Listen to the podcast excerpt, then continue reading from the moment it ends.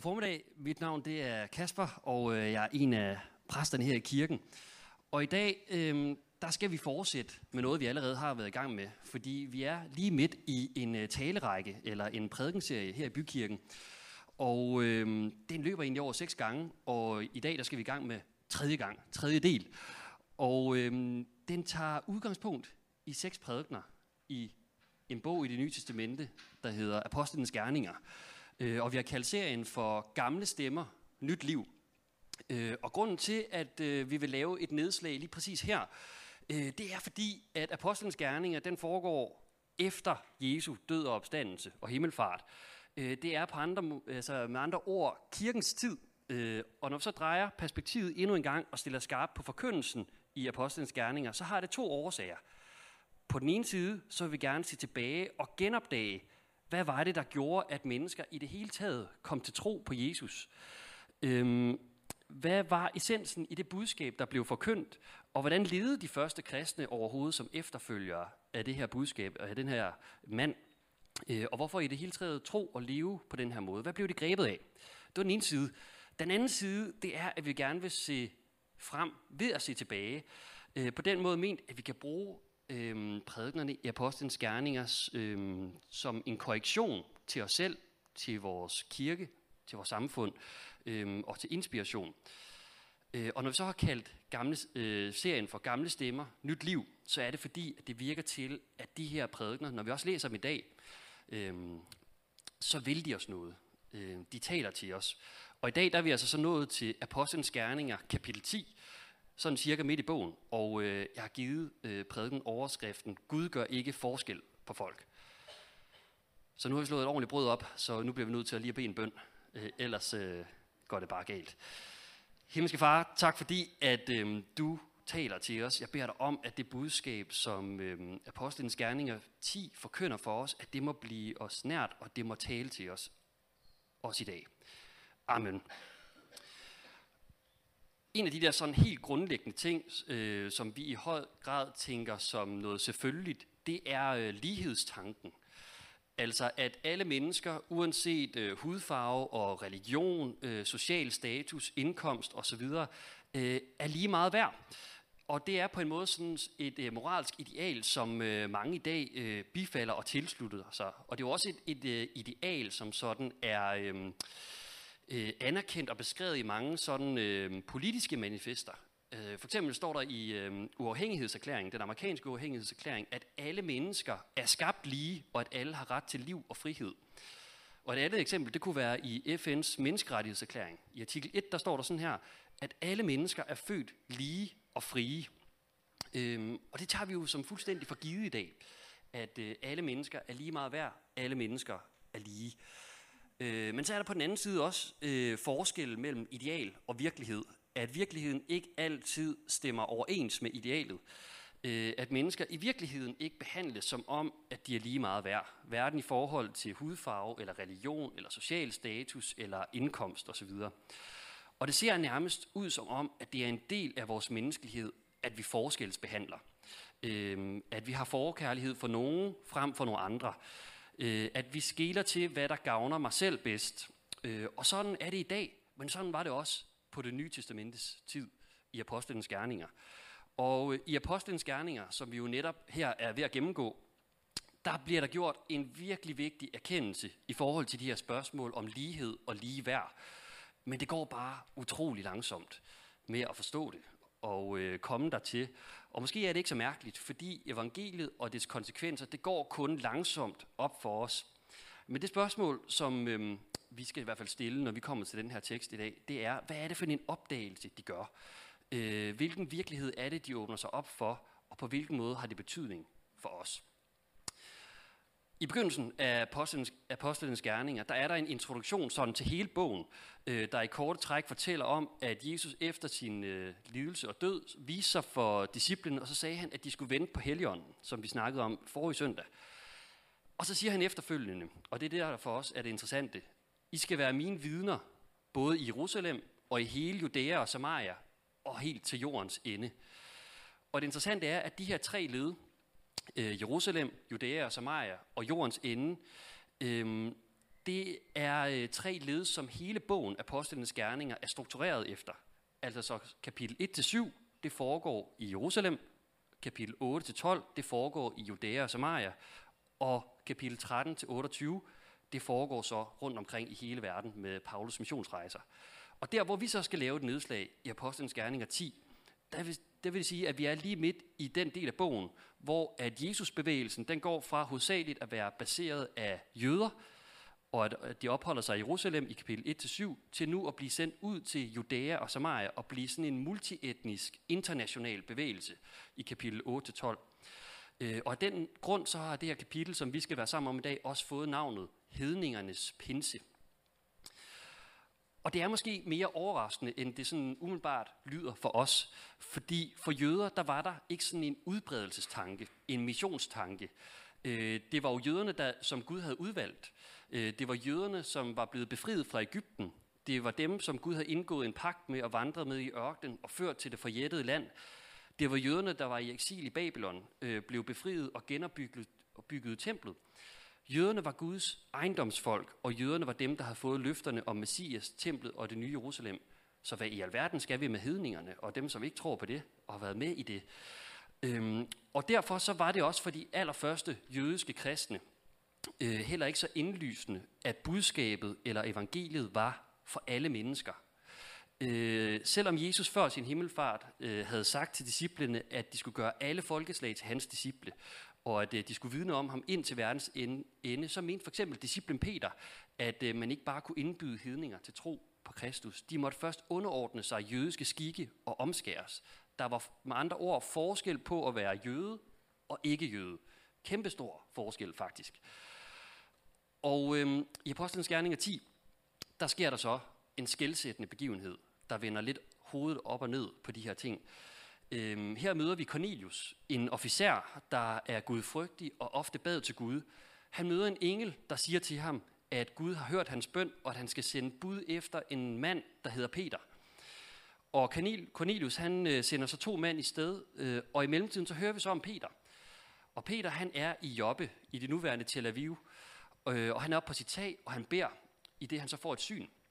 Og i synet, der får han så vist en stor dug med alt muligt slags urent mad i forhold, i, ifølge jødisk lov. Og så hører han en stemme, der lyder sådan her: Rejs dig, Peter, slagt og spis.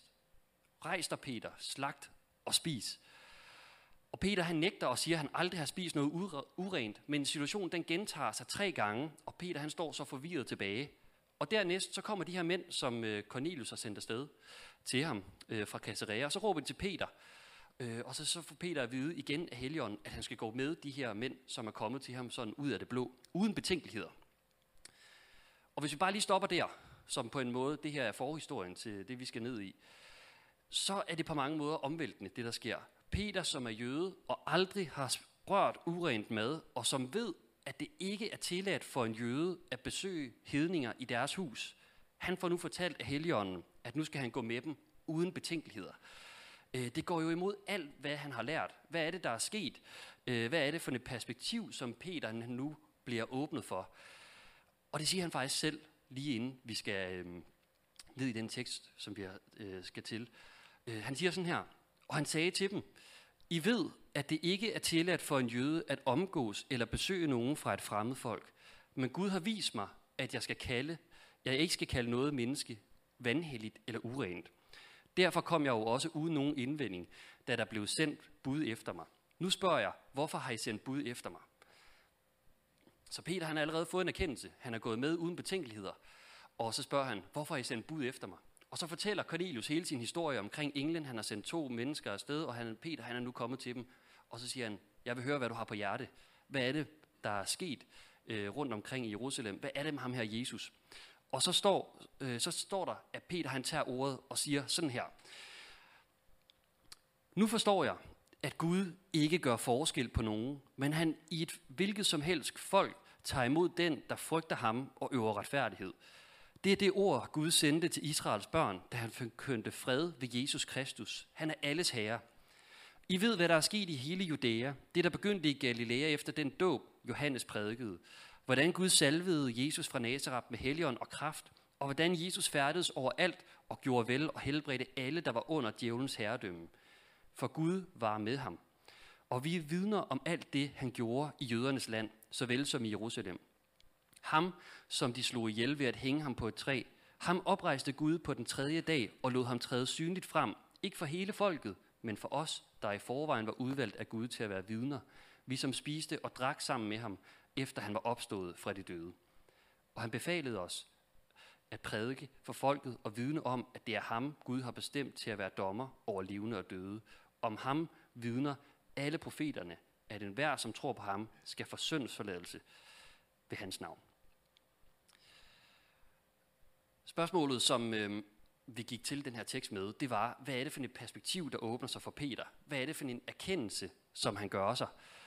Øh, og han siger det selv lige til at starte med. Nu forstår jeg, at Gud han ikke gør forskel på nogen. Det er hovedsætningen. Øh, det Jesus har åbenbaret for Peter er, at Gud han ikke er øh, partikulær, han er universalist. Gud er ikke kun for nogen, men for alle. Og Peter han indså noget væsentligt om Gud, nemlig at der hos ham ikke er personalsigelse hos ham. Øh, Gud gør ikke forskel på os.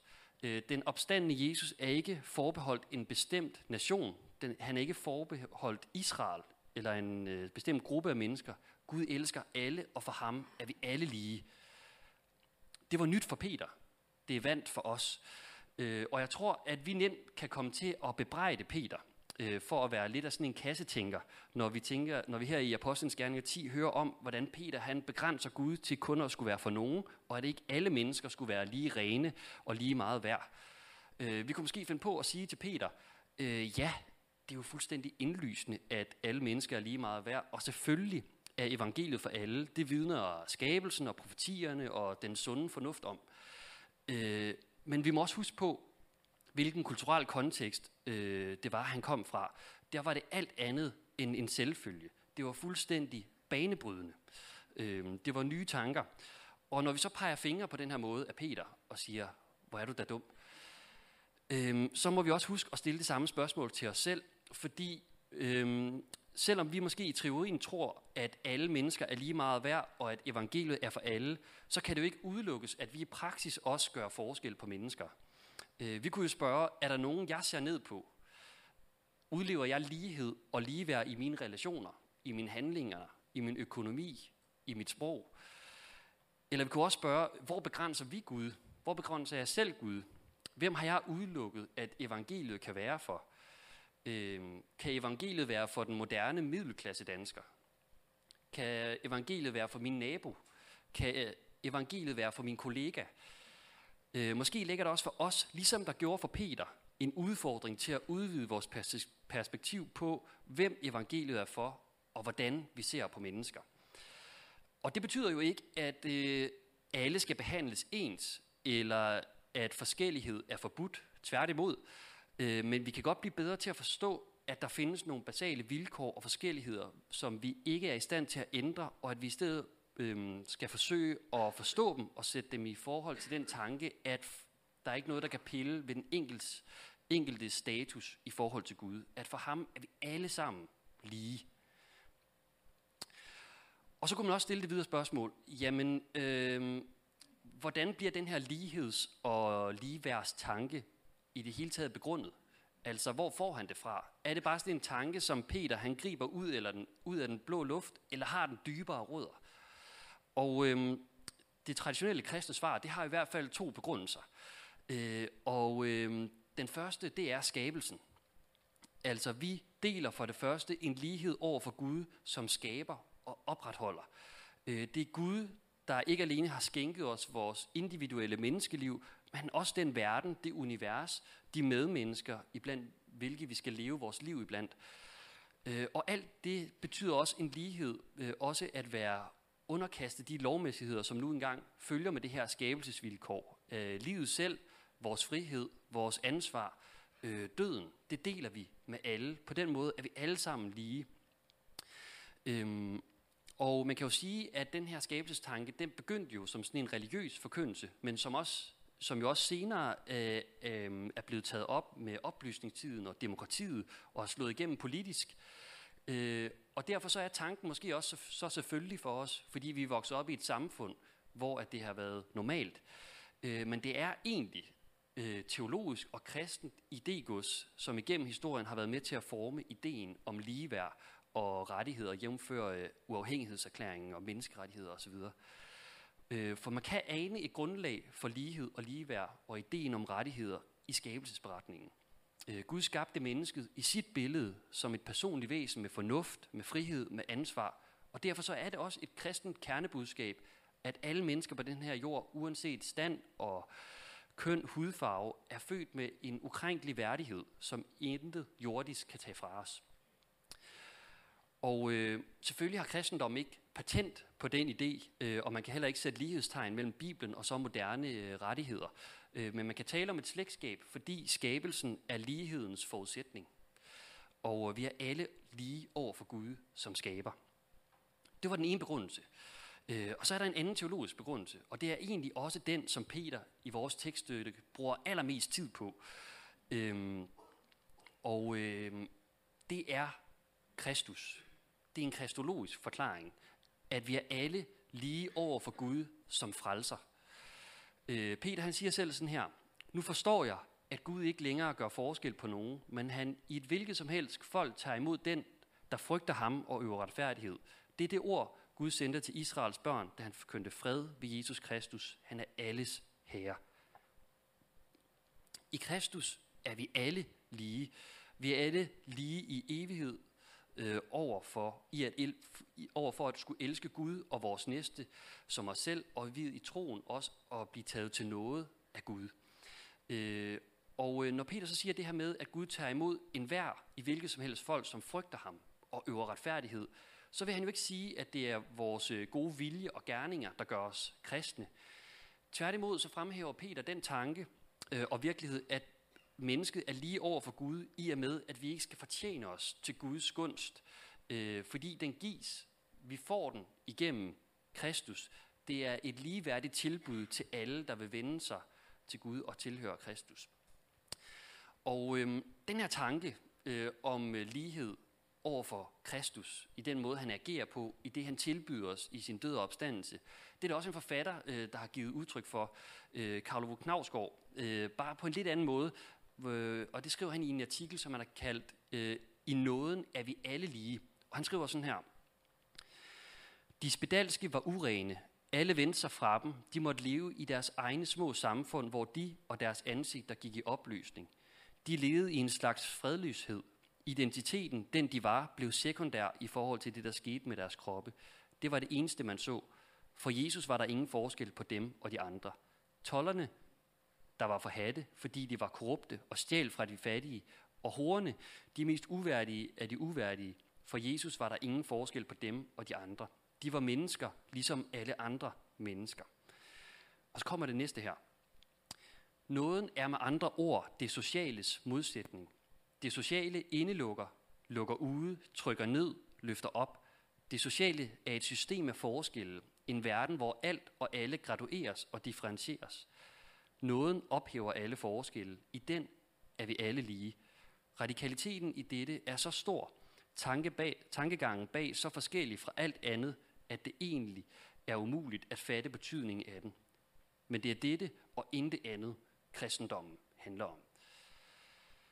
Så det er en måde at sige på, at i den måde Jesus agerer på, og i det han tilbyder, sig, øh, tilbyder os i døden og opstandelsen, det gør os alle lige. Øhm, han handler ligeligt over for os alle. Og det er den samme tanke, som øh, Paulus for eksempel også giver udtryk for i øh, Galaterbrevet. Han siger det på den her måde: for I er alle Guds børn ved troen i Kristus Jesus. Alle I, der er døbt til Kristus, har jo klædt jer. Jeg har iklædt jer Kristus. Her kommer det ikke an på at være jøde eller græker, på at være træl eller fri, på at være mand og kvinde, for I er alle en i Kristus, og hører I Kristus til, er I også Abrahams afkom, arvinger i kraft af Guds løfte. Så Jesus han viser med sit liv, at for Gud er vi alle lige, og det er banalt, og samtidig er det utroligt dybt.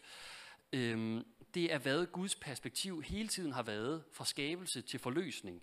Øhm, han er for alle, og øh, der hvor det alligevel bliver tydeligst, det er i det øh, Peter ti, øh, til sidst forkynder øh, for Cornelius og hans hus, hvor han siger det her med: og han befalede os, at prædike for hele folket og vidne om, at det er ham, Gud har bestemt til at være dommer over levende og døde. Om ham vidner alle profeterne, at enhver, som tror på ham, skal få syndsforladelse ved hans navn. Øhm, Gud er alles dommer, og enhver, som tror på ham, på Jesus, skal få syndsforladelse ved hans navn. Det er alle, det er enhver. Øh, alle har vi del i livet. Vi har alle del i skylden. Vi har alle del i døden. Det er skabelsen. Men Peter siger, at også i Jesu død og opstandelse er vi alle sammen lige, fordi han døde for alle. Og det er det kristologiske svar på, hvorfor at der er lighed, og hvorfor kristendommen er fundament for ligeværd og lighed. Det er, som Johannes også siger et sted, Jesus Kristus, den retfærdige, han er et sonoffer for vores synder, og ikke blot for vores, men for hele verdens synder. Så vi står alle sammen lige over for Gud i den forstand, at vi er skabt, og alle lever i syndefaldets virkelighed. Men vi står også lige over for Gud på den måde, at vi alle sammen kan få del i hans død og opstandelse. Vi er alle i skyldende position, og vi har alle fået et nådetilbud. Vi er alle skabt og villet af Gud, og vi er alle sammen elsket af den største. Så meget, at han gav sig selv hen for os. Så det er med andre ord det, der gik op for Peter den der eftermiddag i Cæsarea i Israel for to tusind år siden, som på en måde er blevet øh, grundlæggende for os, øh, fordi at det er selvfølgeligt. Vi har det i øh, uafhængighedserklæringen, vi har det i øh, F N's øh, menneskerettigheder, men det er dybest set et kristent idégods, der har øh, dybe linjer helt tilbage til skabelsen, hen over Jesu død og opstandelse, der gør, at øh, for Gud er vi alle lige.